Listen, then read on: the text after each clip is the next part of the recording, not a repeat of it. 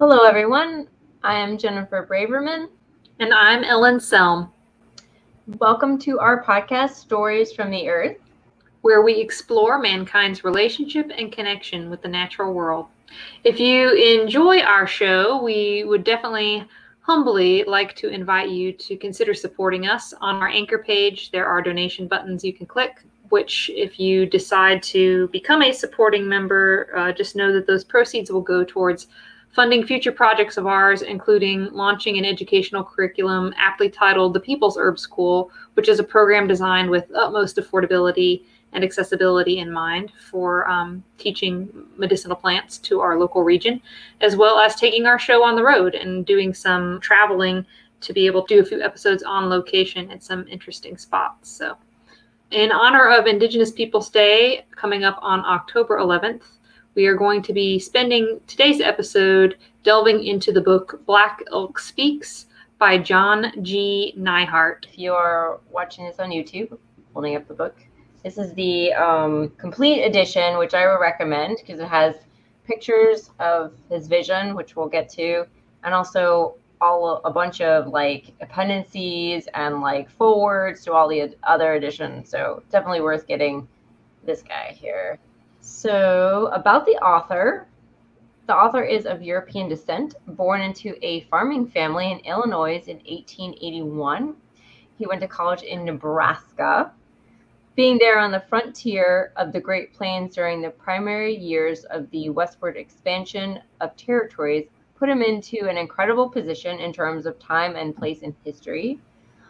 For a period of time, he lived among Native Americans, first with the Omaha, 1901 to 1907, and later among the Lakota, also called Sioux. Out of his relationship with the Lakota came his single most famous book, which is Black Elk Speaks, 1932. He then became literary editor of the Minneapolis Journal 1911 to 1920. In 1923, he was appointed professor of poetry at the University of Nebraska. He later became literary editor of the St. Louis Post Dispatch 1926 to 1938, newspaper director and field representative of the Bureau of Indian Affairs for the U.S. Department of the Interior, 1943 to 1948, and lecturer in English and poet in residence at the University Missouri Columbia, 1949 to 1965. Through his life, Neihardt was repeatedly honored. He received the Poetry Society of America Prize for Best Volume of Verse in 1919 and was named Poet Laureate of Nebraska by an act of the legislature, which I found interesting. Um, I don't know how it usually is, but sounds like an interesting way that it's done. quite unusual there. Uh, that was in 1921. He was awarded the Gold Scroll Medal of Honor of National Poetry Center 1936 and the Writers Foundation Award for Poetry 1964. He was elected to the Nebraska State Hall of Fame in 1974, and a bronze bust of Neihardt had already been placed in the rotunda of the Nebraska Capitol by an act of the state legislature in 1961. Another act. There we go. I don't think there's been a bust of me erected by a state legislature. um, and the Garden Club of Bancroft, Nebraska, acquired the cottage in which he lived and where he did much of his writing as a museum of Neihardt memorabilia. And there is a special Neihardt Memorial Collection at the University of Missouri. And I was thinking when I was reading this, I was like, well, maybe that would be cool to visit one day. I don't know. Yeah, you know, it's kind of funny. I, I was doing the research more on him just in preparation for this episode and i was like oh my gosh like i was in driving distance to that place for 10 years living in missouri oh, and i never knew never went to visit it but i did pick up one of his first poetry books just to check it out. It was pretty fun. He has a, he has a good uh, i appreciate his poetry style. I'm not i'm not one for the for the poetry not not really. I i think i'm just too I don't know, impatient to something, something. But I would be really interested after like hearing like this book, what his poetry is Yeah. and is about. So Knowing the kind of life that he lived, what that would have inspired. yeah, yeah. Who knows? Maybe I like it. Maybe I like it. I thought it was a cute story that um, apparently his first book of poetry that he published, which is now in the public domain, uh, it's how he met his wife. She read his she read his book in in Europe. She was from somewhere in Europe, I forget where, maybe England. But anyway, she read his book and started a correspondence with him, basically as a fangirl. And they corresponded for several months, and then she came to America, and he met her at the train station, and then after that they just got married and le- lived the rest of you know the rest of their lives she she passed away before him but i just thought that was a, a cute story um, That is But- really cute. But it is of course just is important to introduce the man whom told the story of this particular book that we are exploring the man whose name is the very title of this book in 1930, Neihardt was researching the ghost dance movement, which had occurred, um, sometimes referred to as the Messianic movement by non natives. It was bringing a number of indigenous tribes together, and he thought it was an it would be important to account um, the Native Americans' perspective of that movement. So he got permission to go to the Pine Ridge Reservation. Um, for the most part, reservations were not open to visitors at that time. Um, and there he met uh, Nicholas Black Elk, an Oglala Sioux holy man or medicine man, whom it is said was willing to tell the story of his vision that he had had so that it would be remembered for history for his people. Black Elk is said to have felt that he failed to fully realize his vision in his lifetime, which had been meant to protect his people. Thus, they all eventually ended up on reservations, fleeing to Canada, or sadly perished. Black Elk was second cousin of the famed warrior Crazy Horse, fought during the Battle of the Little Bighorn and was witness to the Wounded Knee Massacre. Neihardt recounts that Black Elk invited him back for interviews by saying, There is so much to teach you. What I know was given to me for men, and it is true and beautiful. Soon I shall be under the grass, and it will be lost. You were sent to save it, and you must come back so that I can teach it to you. Neihardt writes that Black Elk told him of his visions, including one in which he saw himself as the sixth grandfather, the spiritual representative of the earth and of mankind. Neihardt also states that Black Elk shared some of the Oglala rituals which he had performed as a healer, and that the two of them developed a close friendship. Neihardt's daughter, Hilda Neihardt, says that Black Elk adopted her, her sister, and their father as relatives and gave each of them Lakota names. And maybe we'll talk about this later. It's interesting that he chose to tell his story to this person who's not a native above like out of everybody else that you know like Yeah. what was about this particular person that he was like hey you are the one apparently there had been some other people that had tried to go and talk to him and he had turned them away so i'm Hmm. not entirely sure what he sensed was different necessarily um, about john g i think we have more discussion written in about this later if it doesn't then we'll circle back around So, as with most things in a historical lens, when Caucasian Europeans are involved, there is some controversy, and it is important to make note of. So, Blackheart was Oglala Lakota. The book was written by Neihardt, a non native, while the book is lauded by non native audiences and has been inspirational to many there are traditional Lakota people and Native American scholars that do not consider the book to be representative of Lakota beliefs.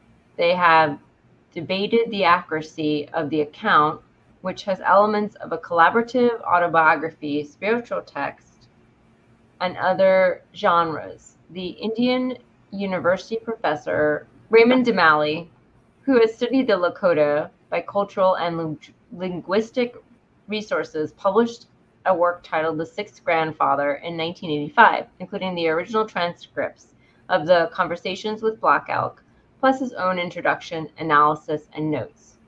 He has questioned whether Neihardt's account is accurate and fully represents the views or words of Black Elk.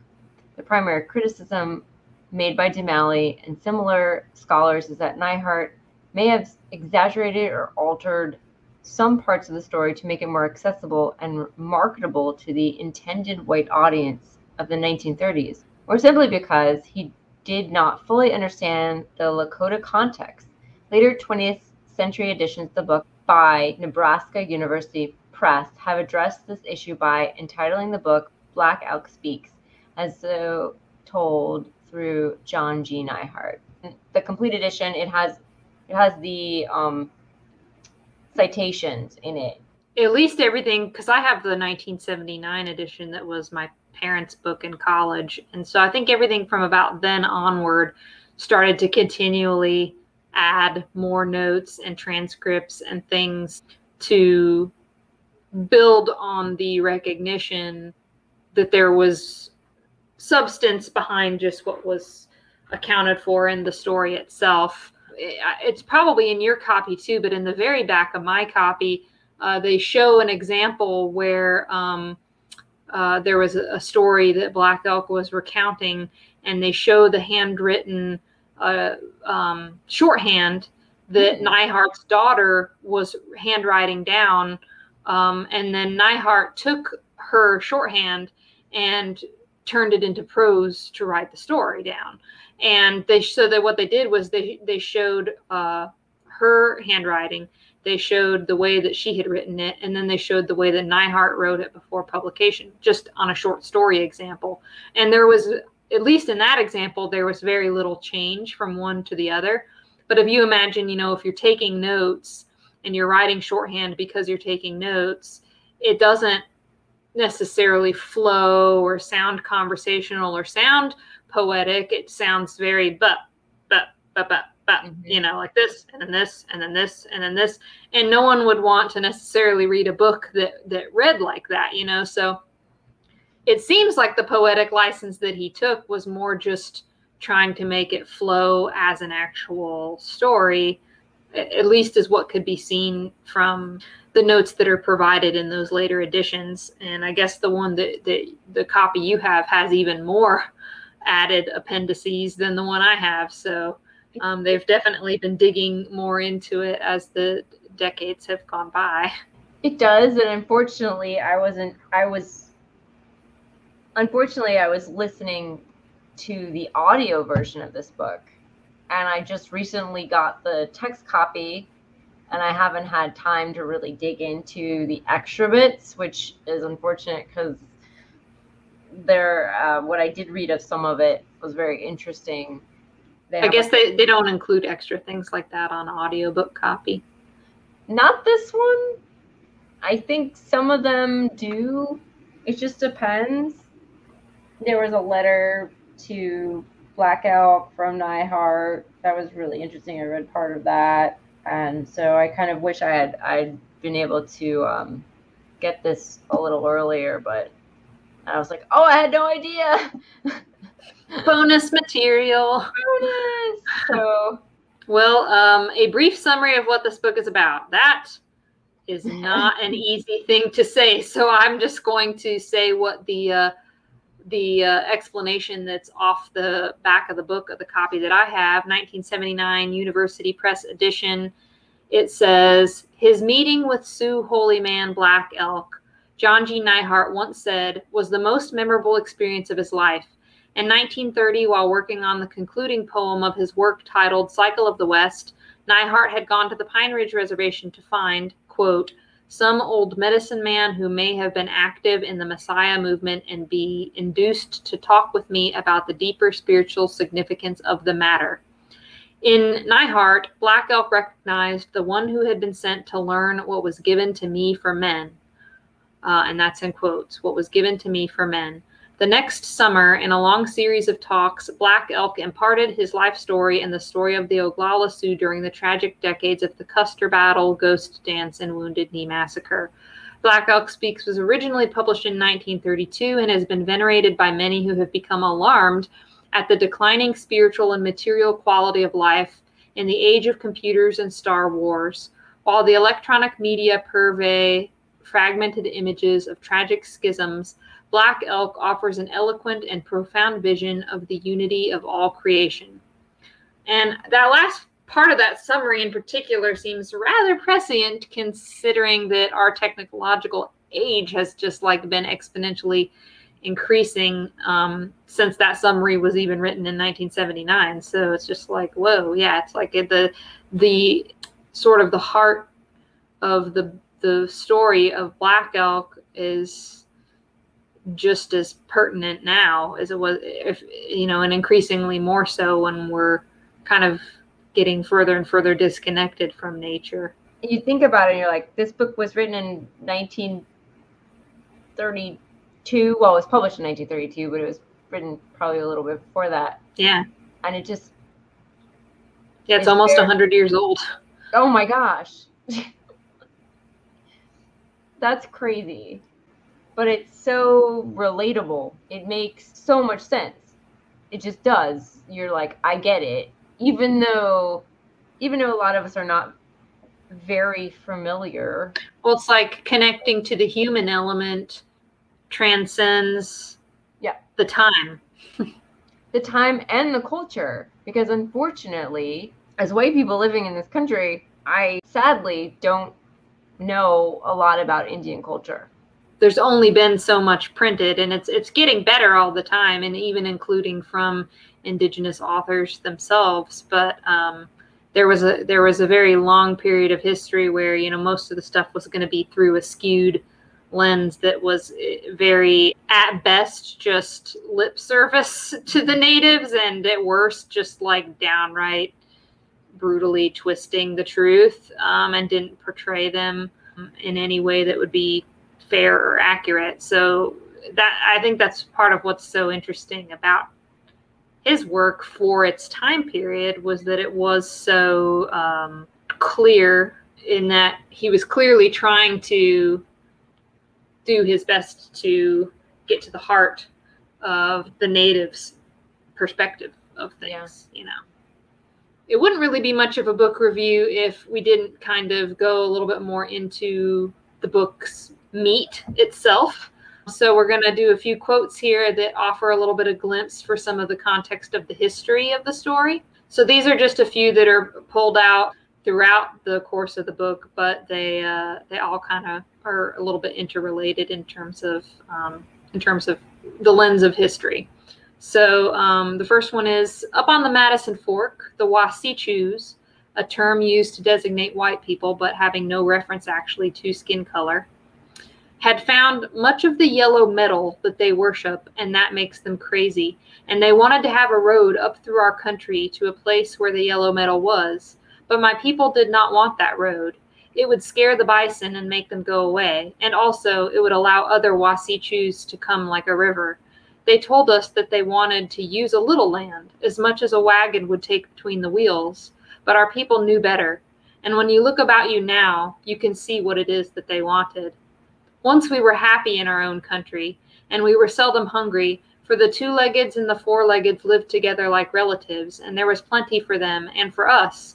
But the Wasichus came, and they made little islands for us, and the other islands for the four leggeds. And always these islands are becoming smaller, for around them surges the gnawing flood of the Wasichu, and it is dirty with lies and greed. So I was wondering if this term for white people is not about skin color, mm-hmm. what does it reference? It's not. Yeah, I don't know. They never they never say. I mean, I guess it maybe it maybe it just references like the other, you know, or the stranger or the newcomer in the land or I mean, even if it's even if it's negative, I, I feel like I would like. But that was the, the footnote. Um, the footnote yeah. bothered to make the point that this doesn't have to do with the skin color. So I'm like, well, why?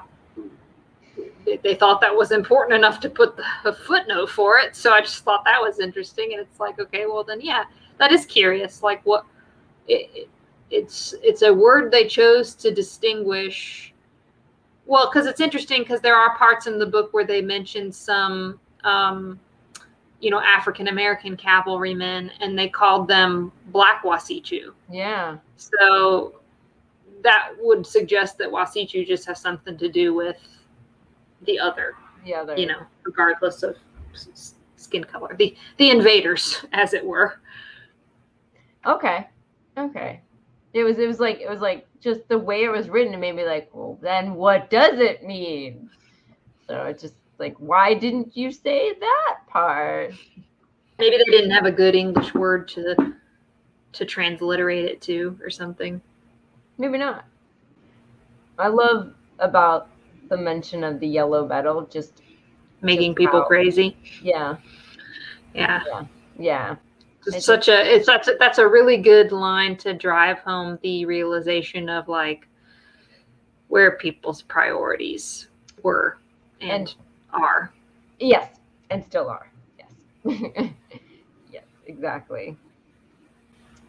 The next quote is Wherever we went, the soldiers came to kill us. It was our own country. It was ours already when the Washichus made the treaty with Red Cloud that said it would be ours as long as the grass should grow and water flow. That was only eight winters before, and they were chasing us now because we remembered and they forgot. It's very poignant.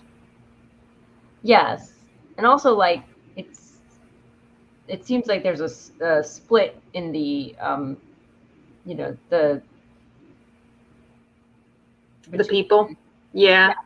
Like some of them, some groups and bands were making treaties and trying to make peace and they saw the best way to do that was to like go along with what the Wasichu were saying and then there were others who were like no because they always keep breaking their word so they they, they were divided in, in that sense even amongst themselves over you know especially over time you know how to deal with these new people. one kind of relates to to that quote, um, though it comes later in the text. Or actually, I think it's it's around the same time.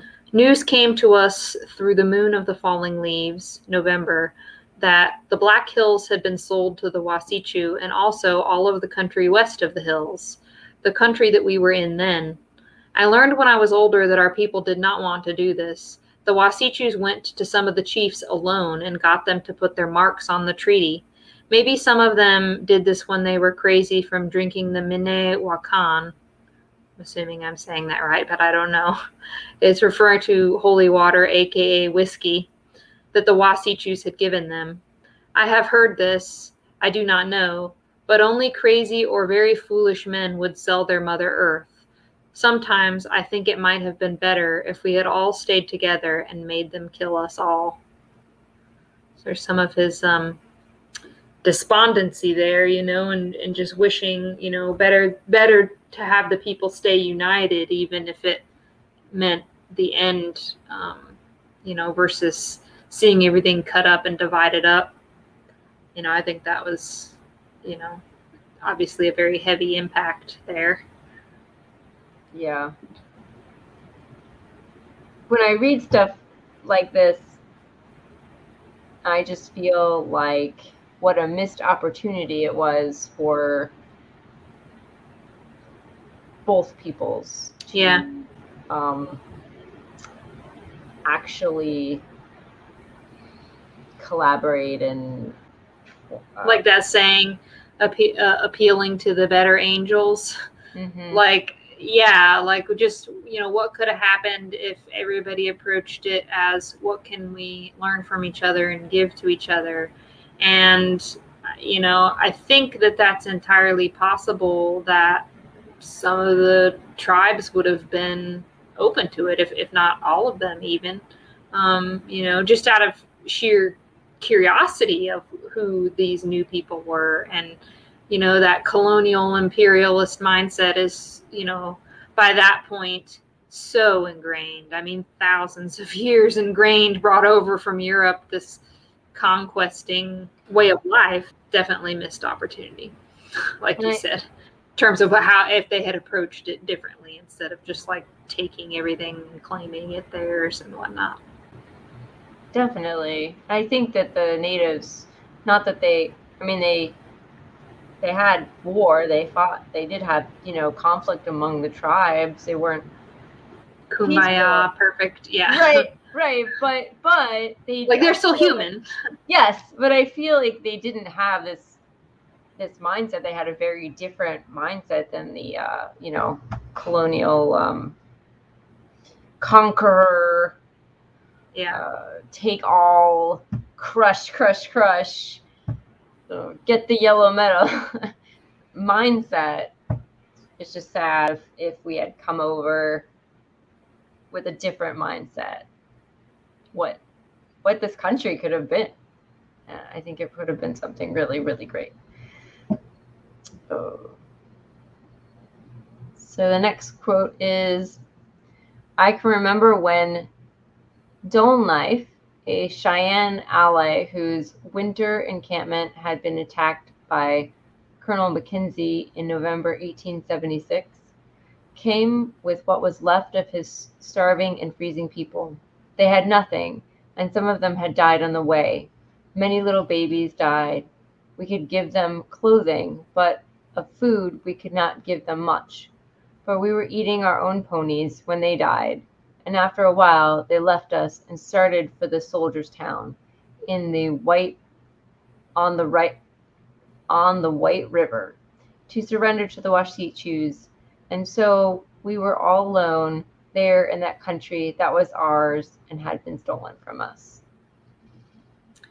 So in these book review episodes, we always go into why this book. Why did why did we pick this book? It- you know, it's known well in some circles and maybe overall really obscure. I don't know. Um, but I, I think this book would have made it into our review episode sooner or later because it fits the theme of talking about and exploring ways mankind is connected to nature and the earth or go or even you know this book very much explores that as well as what it looks like in direct opposition when man is not being as connected.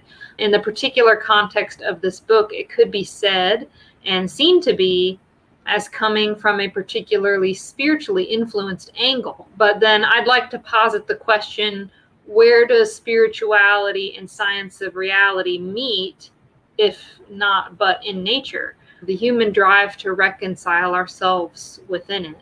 It seems that indigenous people the world over, or anyone embracing a more animistic purview, are more adept at understanding and balance along this line, and that a book like Black Elk Speaks, if even a fraction of it is true to Black Elk's own word and vision, it thus becomes an insightful gift or a gentle guide to appeal to that connection of all life.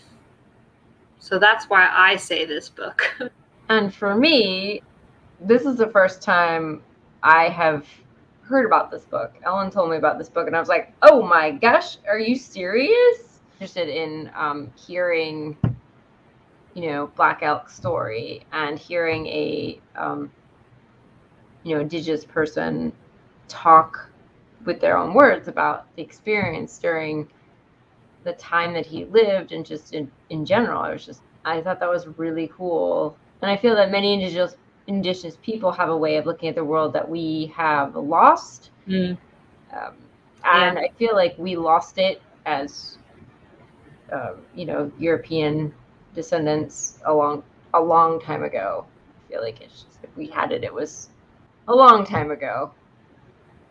And so maybe by learning about indigenous people, we can sort of try to relearn some of what we have lost, and this will help us change the way that we've been living. And at the very least, uh, we definitely need to find a less destructive way to live on this planet so that we can survive. So Black Elk, I felt like is a man who's essentially been through the end of a world, or the end. Felt like it was the end of his world, yeah.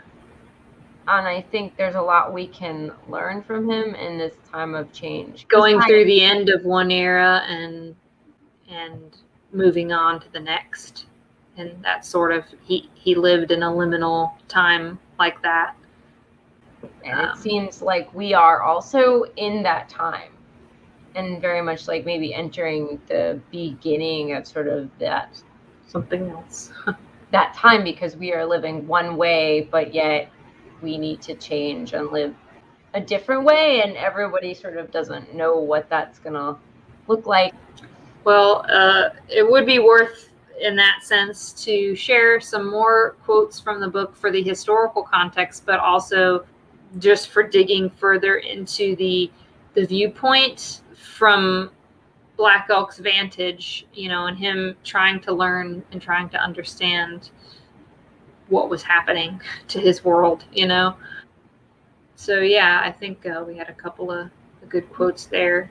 Yeah, this is um when he decided to join Buffalo Bill's Wild West traveling show, which I thought was really cool. And I did act did not know before I was reading the book that like he did that. Oh yeah, because it even allowed him to travel uh, to Europe, um, doing the performances, which you know, not many people like him would have done back then. And he did it, you know, in effort to try to learn more. Yeah, I, th- I think yeah. Go ahead. The, the quote goes into that Oh, better. Okay, yeah. They told us the show would go across the big water to strange lands, and I thought I ought to go because I might learn some secret of the Washichu that would help my people somehow. Maybe if I can see the great world of the Washichu, I could learn how to bring the sacred hoop together and make the tree bloom again at the center of it. I looked back on the past and recalled my people's old ways, but they were not living that way anymore. They were traveling the black road, everybody for himself, and with little rules of his own. As in my vision, I was in despair, and I even thought that if the Wasichus had a better way, then maybe my people should learn that way. I now know that this was foolish, but I was young and in despair. So I think his idea was good. Like I think, I think he acknowledged that it's like He was trying to find something to reconcile what was going on, and he just took a stab at it. Yeah.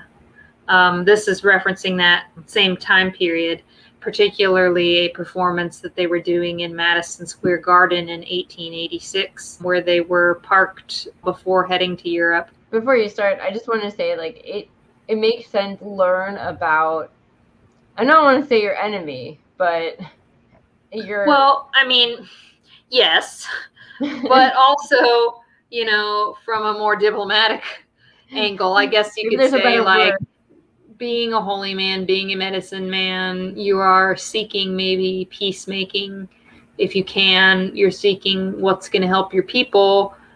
So, trying to bridge that divide, you know, I could see why that would have seemed, you know, like something that he had to attempt doing, even if in his hindsight he thought, yeah, well, that didn't go anywhere. so mm-hmm. he says, We stayed there and made many, many shows for the Wasichus all that winter.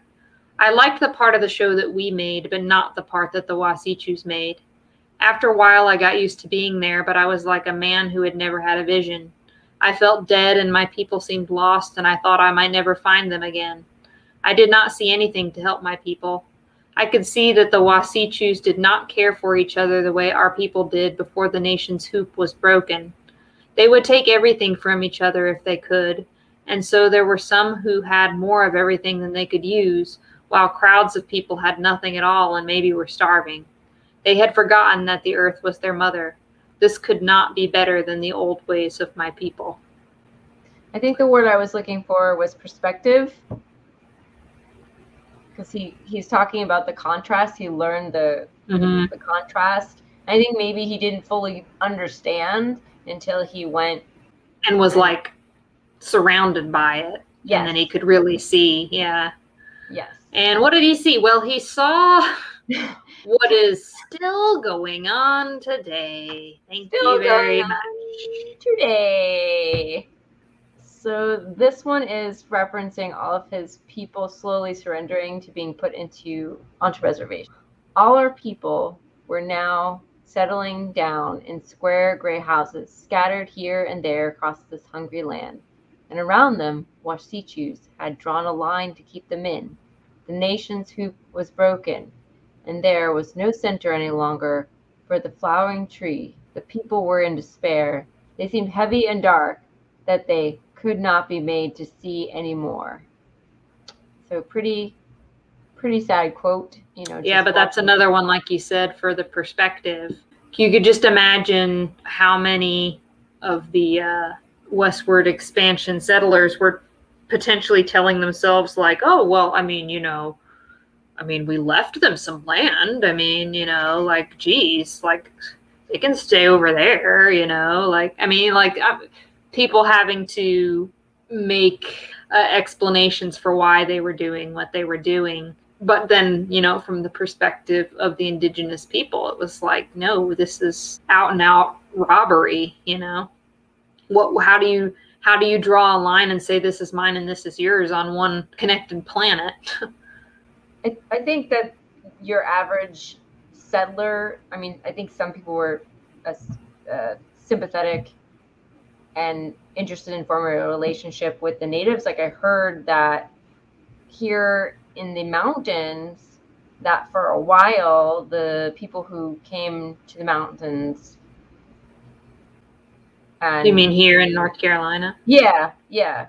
Here in North Carolina, people who came here in North Carolina from initially, like all the Scotch Irish and that came and settled in this area, they got along with the natives, with the tribes that were here, and they did a lot of trading and all that stuff. And and then I, I don't know what happened, but And well think- it's always again the, the power the money you know the you're going to extract resources you know what, what's valuable uh, the metal in the land the oil in the land the coal in the land the land of the land, Land. you know yeah but I think that, and then there were people that were, were regular people who were average Joe people who were hostile to the natives, just right out yeah out of, of the gate. You know, And fear of the other something different something that didn't fit their religious worldview or skin color worldview and so forth but as but as what the government was doing, I feel like that was different, and the government had its own ideas about what it wanted to do Mhm. with the indigenous people. So I I I, I wonder. I I feel like they did not have the um, the best interests of the natives at heart when they were putting them on the, the reservations and stuff like that. I mean, it's just Yeah, I'd- be hard pressed to say they had any interests yeah, of, of, yeah, of theirs in mind other than just put it over there so we don't have to deal with them. right. Yeah, at the least, hmm at the least. So that makes this part kind of tough because it's like, okay, well, what did you like best about this book? It's this this challenging book. Um, I like how it was written down very simply to the point that it reads as though you are sitting there hearing the oral tale being accounted directly to you. And I appreciate the honesty and the depth of the exchange shared, or at least as it seems to have been shared.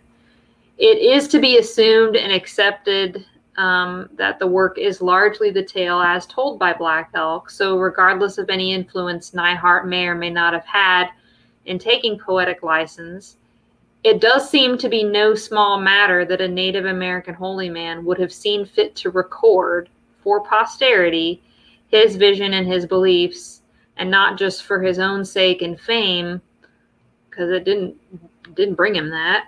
Um, but but specifically with the hope that it would matter for his people or somehow help the world of humanity. The fact that it was written down and published at a time in history when it was still relatively recent, um, having recently occurred, I think that's valuable too because history and memory tend to fade with time. So no one would be able to write something like this today and it be so close to the source material because so much time has passed since those events actually occurred that there would be no more eyewitnesses alive and so forth. And I realized that some people may wonder why it wasn't written and published firsthand by, say, Black Elk himself or another member of his tribe or something of that sort. Like that's a question that I could see people in our modern time being like, "Oh yeah, well why, you know, why wasn't it, you know, fully 100%, you know, done um native controlled?" But uh, I would venture a guess that uh, given the culture of the time period that there were probably few natives who either spoke English clearly or knew how to write it clearly or had any avenue to pursue for seeking publishing representation, let alone distribution. And so, for that reason, Black Elk's partnership with Neihardt was advantageous to the longevity of the preservation of his story. And that's kind of what we were talking about earlier. It, it, had a, it's been able to have a broader impact on the world, I think, because of that. Um, place as the penman kind of put him falling under that trope that we can now deem as the white savior role in a way. But again, I, given the time period, I don't think that that trope as such yet existed. It was more of a, a matter of circumstance. And I think that it's fortunate that somebody bothered to try to write all that down for the preservation of that history for sure. Yeah, if he saved anything, he saved, helped save this story. Black Elk obviously thought it was important, and Neihardt thought it was important as well. And I felt like they mutually thought it was important, just from maybe the tone of the book and um, some of the notes. yeah, of the, yeah, some of the notes and things like that. So, what did you like best about the book in that sense?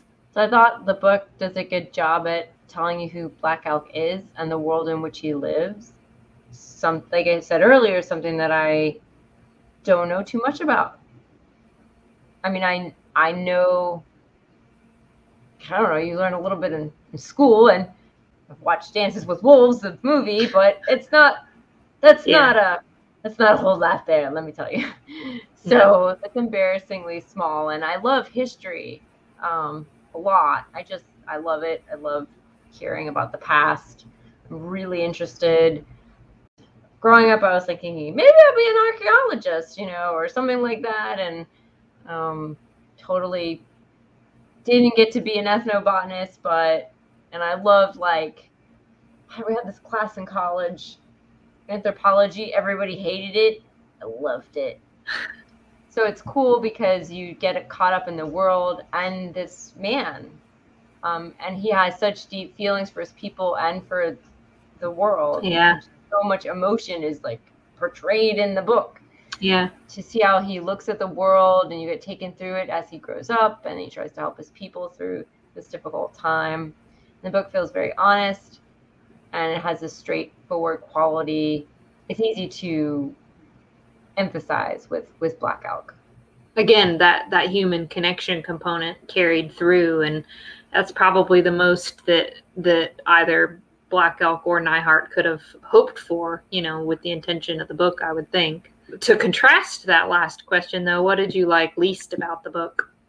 So uh, the book is a bit hard to read, and and by read I mean listen, because I actually didn't read it. I I did listen to it, but it's sort of um, it's almost like one long run-on sentence, and um, it's it's it's a little dense in places.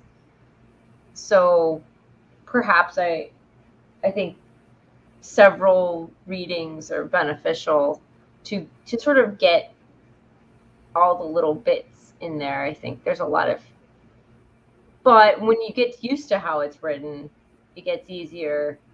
And um and I've never read a book that's written like this, and so it takes a bit to find your footing. Yeah, you know, it's it's interesting because I had first read it. Um, I actually thought about it and before we started recording and did the math. So it was between when I was like 11 and 12, and I pulled it off my parents' bookcase and decided I was going to read it. Um, and I never thought anything in the least of it how it was written. It seemed to sort of download into my head pretty easily and and then having just reread it for this episode now you know a few decades later i did notice that about the book that it is very much like the oral story is coming through and i and i almost think that you know as a kid because you are reading and hearing more tales and fables and stuff like that like your your brain just kind of naturally thinks that way more. Um, and certainly you know i was young enough that i didn't have a lot of literary comparison in mind you know? Um, i don't feel like I s- struggled with it so much now just in just that i was able to notice that difference that it's like wow yeah this is written differently than you know it's not written in the way a traditional biography is written. It's not written in a way that a typical history canon would be written. It is written as if you were sitting there around the fire hearing the story told. I think helps with its timelessness in a way and certainly gives it a, a, a very visual quality to the text. But i could see why that is going to make it unusual for a lot of people in terms of it's not a typical way to have a book written that you're that you're reading. In that case, what did I like least about the book? I don't really have a bone to pick with the book per se, but the overall story, the subject matter, the feeling that one is left with when you have completed the reading is basically lamentation and it's sort of an empty hollow in the heart for what once was. And i think anyone with an ounce of empathy eh, can't help but feel that.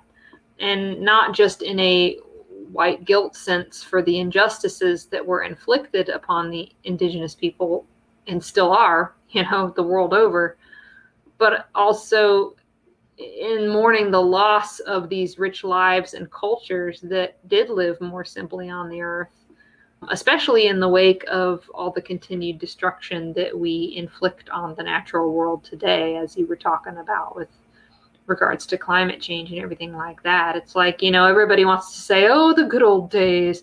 And, and you know, it's sort of just like, yeah, yeah, yeah, your rose colored glasses, you're glossing it over what was really good. But, um, I think, you know, Black Elk could legitimately say wistfully, oh, the good old days. He was right. Hopefully, we can all learn more of what made those times for him good and emulate that more in in our growing future you know that that that we need to do for the sake of the planet you know yeah it's definitely looking at the past and taking some of it and bringing it forward into the future or looking at what was good what what can be salvaged from the wreckage?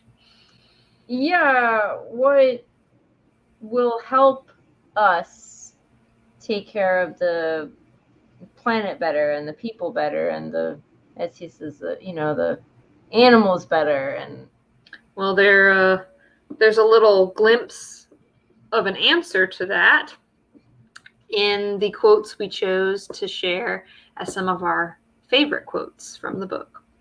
What were uh, some of the highlights for you jennifer? I really i really like this one. You have noticed that everything an indian does is in a circle that is because the power of the world always works in circles, and everything tries to be round. In the old days, when we were a strong and happy people, all our power came to us from the sacred hoop of the nation. And so long as the hoop was unbroken, the people flourished. The flowering tree was the living center of the hoop. The circle of the four quarters nourished it. The east gave peace and light south gave warmth, the west gave rain, the north with its cold and mighty wind gave strength and endurance. This knowledge came to us from the outer world in our religion. Everything the power of the world does is done in a circle. The sky is round, and I have heard the earth is round, like a ball. And so are all the stars. The wind, in its greatest power, whirls. Birds make their nests in circles, for theirs is the same religion as ours. The sun comes forth and goes down again in a circle. The moon does the same. Both are round. Even the seasons form a great circle in their changing and always coming back again to where they were. The life of a man is a circle from childhood to childhood. And so it is in everything where power moves. Our teepees were round, like the nest of birds, and these were always set in a circle, the nation's hoop, a nest of many nests, where the Great Spirit meant for us to hatch our children. So there's so many things that I I love in this quote. It's got so much symbolism in here. Yeah. That's a really, really big, I think, nice description of his his broader viewpoint, you know, of of their beliefs and and how much that was intricately tied into the planet in the natural world. He's making a connection between people and animals here, the birds and and them share a religion. They the birds make nests, they make nests. And even putting it in a cosmic context, you know, talking about the stars and the moon and all of that, it's like you know, taking it from being right here in front of your face to being like, oh my gosh, no, it encompasses all of this, you know, and that's such a, a vast perspective to have, humbling and awe inspiring. Uh, everything is a circle from the smallest to the biggest. And I like, he's like, and I've heard that the earth is round. And then you picked a couple other quotes that are a little less shorter and less um, weighty, but still kind of tie in, I think, to yeah. to some of that worldview thinking. Yeah. So, um, so this next one is: it is from understanding that power comes, and the power in the ceremony is in understanding that it meant what it meant. For nothing can live well except in a manner that is suited in the way in which the sacred power of the world lives and moves. And so he was talking about I believe this is a part of the book where like he has he has these visions. He has a great vision in the and then in order to I guess you be able to use the power of the vision, he has to they sort of have to do a ceremony. Yeah, they kind of like act it out in in real time what he saw. So that's what this is referencing. But I I really like the part about nothing can live well except in the manner that is suited in the way in which the sacred power of the world lives and moves. So it's like you need to live in order to live well, you need to live as the world lives or yeah well and what's interesting to me too is that the choice there in the text they capitalized the word way so it says nothing can live well except in a manner that is suited to the way capital which is interesting because it just makes me kind of think of a lot of uh, eastern you know philosophies where like the Tao you know the Tao is a way. And that's also you know referring to that sort of ebb and flow of the natural world of life in that sense of you know universal truths in a way people figuring it out. On one side of the world and people figuring it out. On another side of the world and almost verbalizing it similarly you know? That's pretty cool. In the book they're talking about you know like how the Wasichus live in square houses and um, they're always putting the indians into square houses and they're not very happy about that. I was thinking that maybe in europe there was a actually an an archaeological a reason, an evolutionary reason why the houses were actually square and not round. I, I don't know. I was thinking. Well, I mean, about... that's that's culture to culture to culture. I mean, the okay. uh, the Ch- the Cherokee here, Cherokee here built longhouses, and because they were splitting logs, and logs are just big, straight, heavy things. It's a lot easier to construct them into angled dwellings and I mean they used logs for teepees, but because they erect them upwards for you know leaning in as poles, once they wrapped the hide around that, it, it ended up being a circle. So they had reason for doing what they were doing, and so it was alien to them to see the square dwellings. You know, I mean, there's round cob mud huts in the English moors. You know, just as much. You know, so like it was probably a lot to do with what was situationally appropriate for how they lived. Uh, Lakota Sioux were nomadic people, and so the mm-hmm. teepees could fold down and be taken with them. And you're not going to be able to do that like with a longhouse or a cabin. Yeah, it had more to do with um, what materials are available and what you're building with at the time, and what your lifestyle dictates the kind of shelter you need. Indigenous people on like the Siberian steppe who live in yurts, the yurts happen to be round, but again, because they're mostly built utilizing hides and things, it's just kind of what, and they are nomadic as well. It's just a structural type that ended up being appropriate for the lifestyle. But that aside, I, I just... think that he has an eloquent um, reasoning behind, you know, why they believed there was meaning to how they were, you know, living that way. So I know when I read it when I was little, I was like, oh my God, I this is all wrong. I am one day going to have a round house. And I still see no reason why one day I shouldn't have a round house because his reasoning makes perfect sense to me. I just have yet to achieve that goal. I, I agree. I think round houses are are really cool. There's some there's something about them. I, I also feels kind I, of harmonious. It does, it does. Your last chosen quote there, I think, is a bit of an excerpt from one of his explanations of his vision, right? Or acting out the vision. It is. Following the good red road to the center of the village where the sacred hoop stood, and we elkmen follow, dancing around them. So they're dancing around these women. The men are dancing around the women. For the power of the man encircles and protects the power of the woman. So the, the reason I put this in there is because it talks about men have power, but also women have power. Yeah, like they had honorary roles for both, and both were equally important. And so they didn't necessarily look at it as a way of like a hierarchy necessarily yeah. in that sense. Yeah, they had, yeah, that certain women did things, men did things, but right, like you said, and then uh, I'll continue with the um, vision bits. The couple quotes that I picked out as some favorites were also directly um, excerpts from his vision description. He says, I looked ahead and saw the mountains there with forests on them. In front of the mountains flashed all colors upward toward the heavens. And then I was standing on the highest mountain of them all, and round about beneath me was the hoop of the world.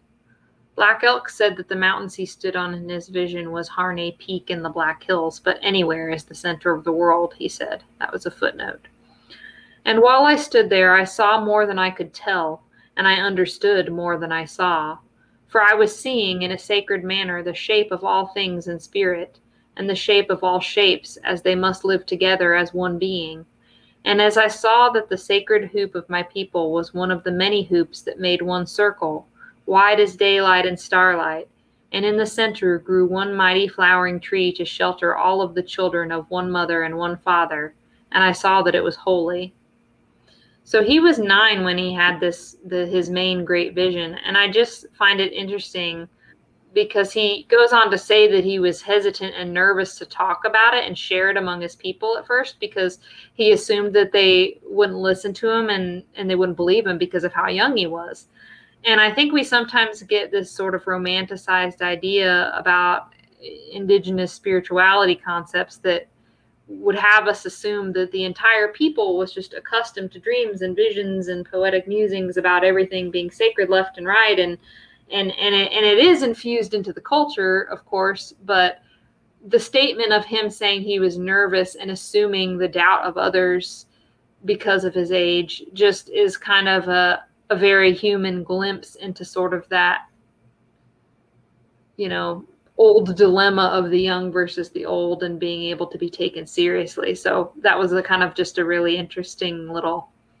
human element, I thought, about that. You know, he had this huge, grand, amazing vision, which later on, you know, other people, when he did finally tell it to his people, they did feel it was grand and important. But mm-hmm. from the perspective of a nine year old, it was just like, oh, I don't know what I'm supposed to do with this, you know? But I thought it was interesting that he felt like it was important. Like instead of just, oh, that was a weird dream I had. Oh, you know. Yeah, like he was very dis- acutely aware that, oh, this was something.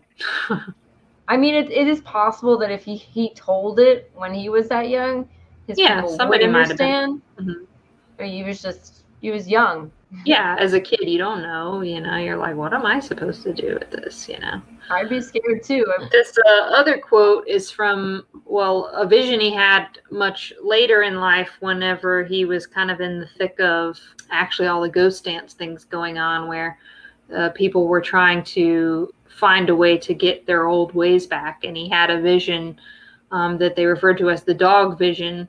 And in order to perform it, to bring the power kind of into waking life, such as it is, it was determined that they would need to perform it as what they call a heyoka ceremony, if I'm saying that right. Seems how it's That's spelled. How it was pronounced yeah. in the book. And a heyoka ceremony is done as a sacred performance of a few chosen people who are acting as clowns in order to cheer the spirits of the rest of the people, but their costuming and their antics are all infused with sacred meaning and intention. So that sets the stage for this quote. He says, When the ceremony was over, everyone felt a great deal better, for it had been a day of fun. They were better able now to see the greenness of the world and the wideness of the sacred day and the colors of the earth and set these into their minds. The six grandfathers, the wise holy ancestor spirits, representing the four directions, the earth and the sky, have placed in the world many things, all of which should be happy. Every little thing is sent for something. Every little thing is sent for something, and in that thing there should be happiness and the power to make happy. Like the grasses showing their tender faces to each other, thus we should do, for this was the wish of the grandfathers of the world. And I think therein is some of, uh, you know, his hopefulness for reconciliation, you know, kind of coming out in that in that explanation. And it's it's it's really great. It's like even the grass, this this tiny, tiny, very numerous common plant thing that we see all the time is is there for a reason, and that reason's a good one. What was your biggest takeaway in in getting through this book?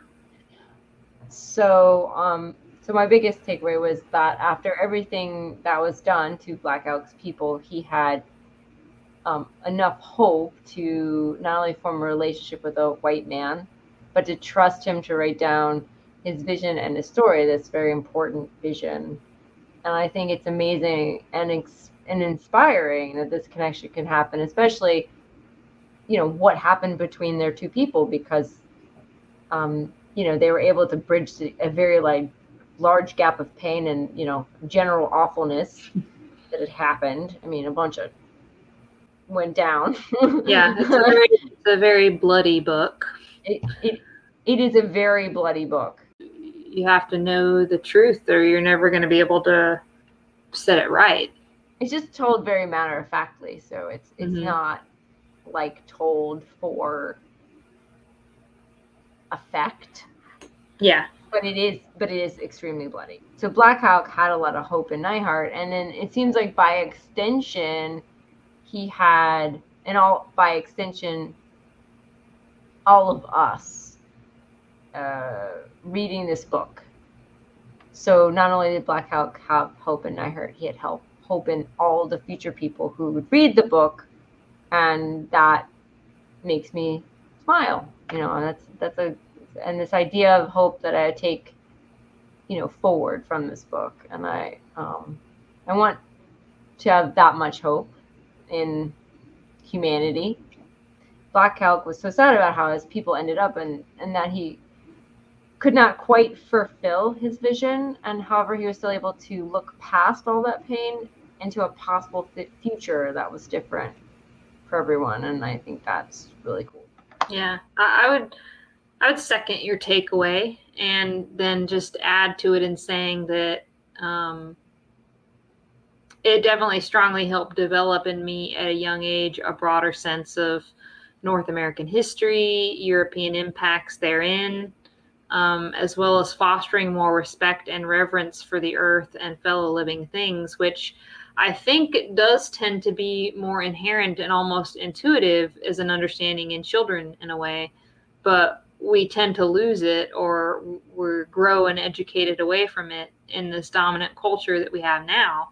But reading something like this book, when I did, helped set a foundation for not losing that understanding you know and i and i hope that if nothing else something like that fact would have helped black elk feel at peace knowing his story is capable of helping people of all ages turn their eyes and their hearts back towards that relationship with the earth. So who would you recommend this book for? Well, I mean, the most obvious is that it would be a good read for anybody interested in American history and particularly the time period wherein the Great Plains indigenous people overlapped with the westward expansion of European settlers. Um, so, you know, history buffs, there you go.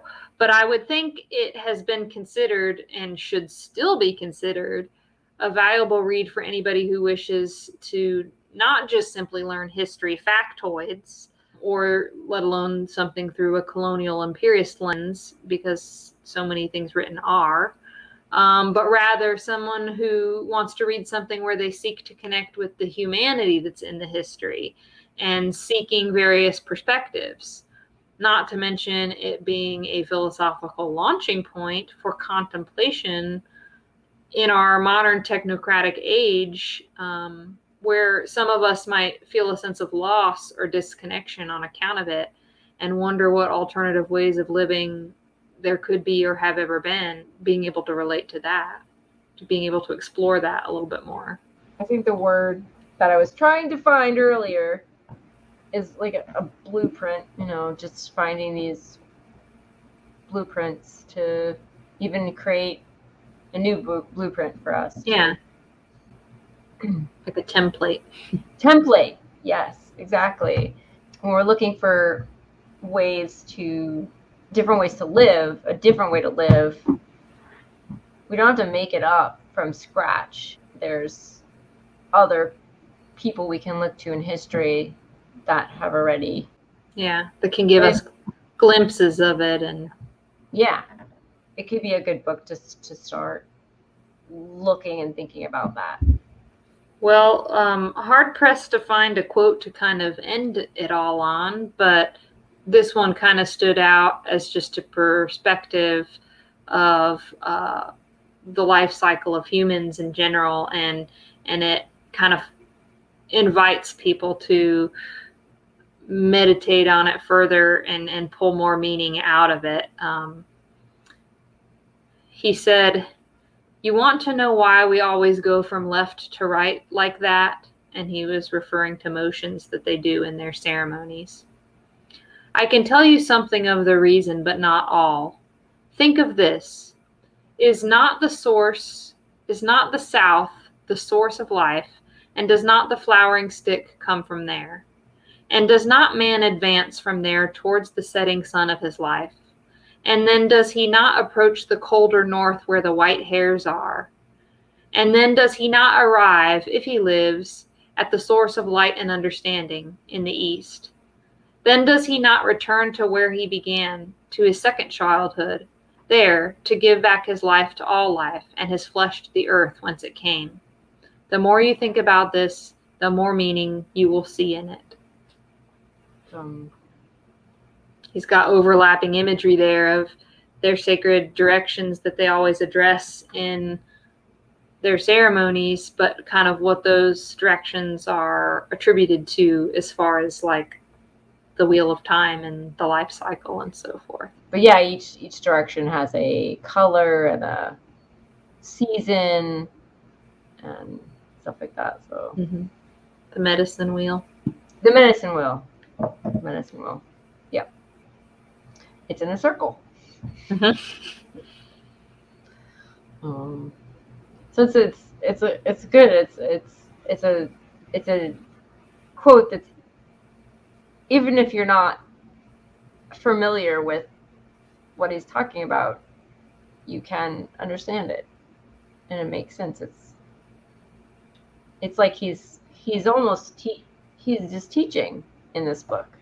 Mhm. He's sort of teaching, telling and teaching as well, like explaining certain things in ways that like I mean maybe I mean I guess he knows who he's talking to. He's probably aware that most people who read this book are going to be non-natives, so Yeah, that's why I liked how he kind of ends that by saying, um, you know, if you think more about it, then you'll see more meaning in it. So it's like he's inviting you to be like, no, you really gotta think about what this is saying here. It's it's it's not just some sort of um, symbolic metaphor. I mean, it, it is, but symbolic metaphor ha- with a grounding in real substance. yeah. Yeah. Yeah. Inviting you to to ponder thing this thing in a that you haven't thought about before maybe. So we want to thank everyone for listening. Thank you for joining us as for our discussion on Black Elk Speaks. Heady material, but you made it through. Yes, and if you are like, I don't feel like I'm up for reading, there is an Audible book that you can get and listen to. We're not all like Ellen, who can at nine years old. How old were you? Nine. I think I was uh, when I did a, when I did the math, I was somewhere between ten and twelve. Okay, It was one of those years, mid '90s, sometime. we're not all pulling uh, books off our parents' bookshelves at at ten and twelve. Um, Yeah, I mean that book was from my parents' college days. It just you I- know, I the cover caught my eye, and I just you know dove right in. it's not the first book you pulled off your parents' shelves either. Because wasn't Women Who Run with the Wolves Oh yeah, yeah, that also a one. book? Yeah, Mhm. mhm. we did. If you're interested, I did read that one later though. Like I remember it Okay. being around the house, but I read it later. I wished I'd read it sooner now, knowing what it was. But this is one that I did fortunately find young and uh, has meant a lot to me ever since. So Yeah, I think I think that's so cool that you you were. I could just imagine you. Just, I think that's so cool. All right, so if you're interested in hearing us talk some more about other stuff, more stuff, other books, Women Who Run with the Wolves, we have an episode on that. Um, lots of herbalist interviews and other. Um, you can follow us on Anchor. You can listen to us on Anchor and Spotify. We are still not yet on Apple Podcasts, but I'm we're working on it. So stay tuned for that. We have a YouTube channel where you can watch our smiling faces. And we have a Facebook group and we're on Instagram. So please, you're on Facebook, you want to join our Facebook group and sometimes we put call outs on there for topic suggestions or even invites for people to be on the show. So that's a good reason to to stay in touch through that platform. you can go to our anchor page if you would like to support this podcast just go to the uh, there's a support button you can donate for one dollar or five dollars or ten dollars a month we will also be having a patreon it soon so we'll have a patreon as well.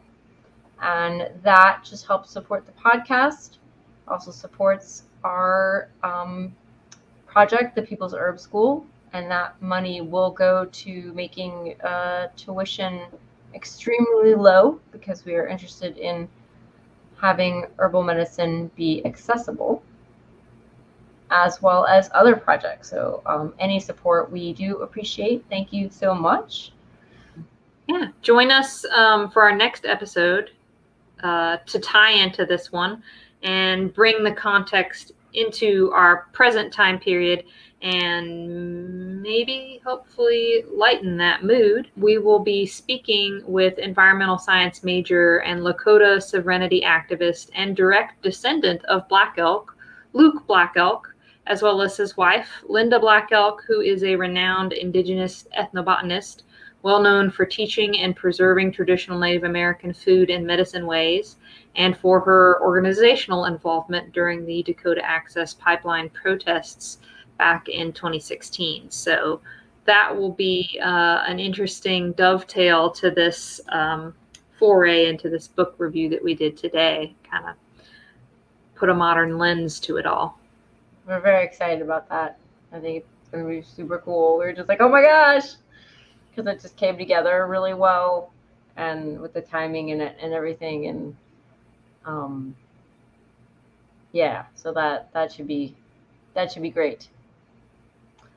All right, guys. So stay oh, tuned and join us next time. yes, next time we will we will we will talk at you. Okay. Bye. Bye.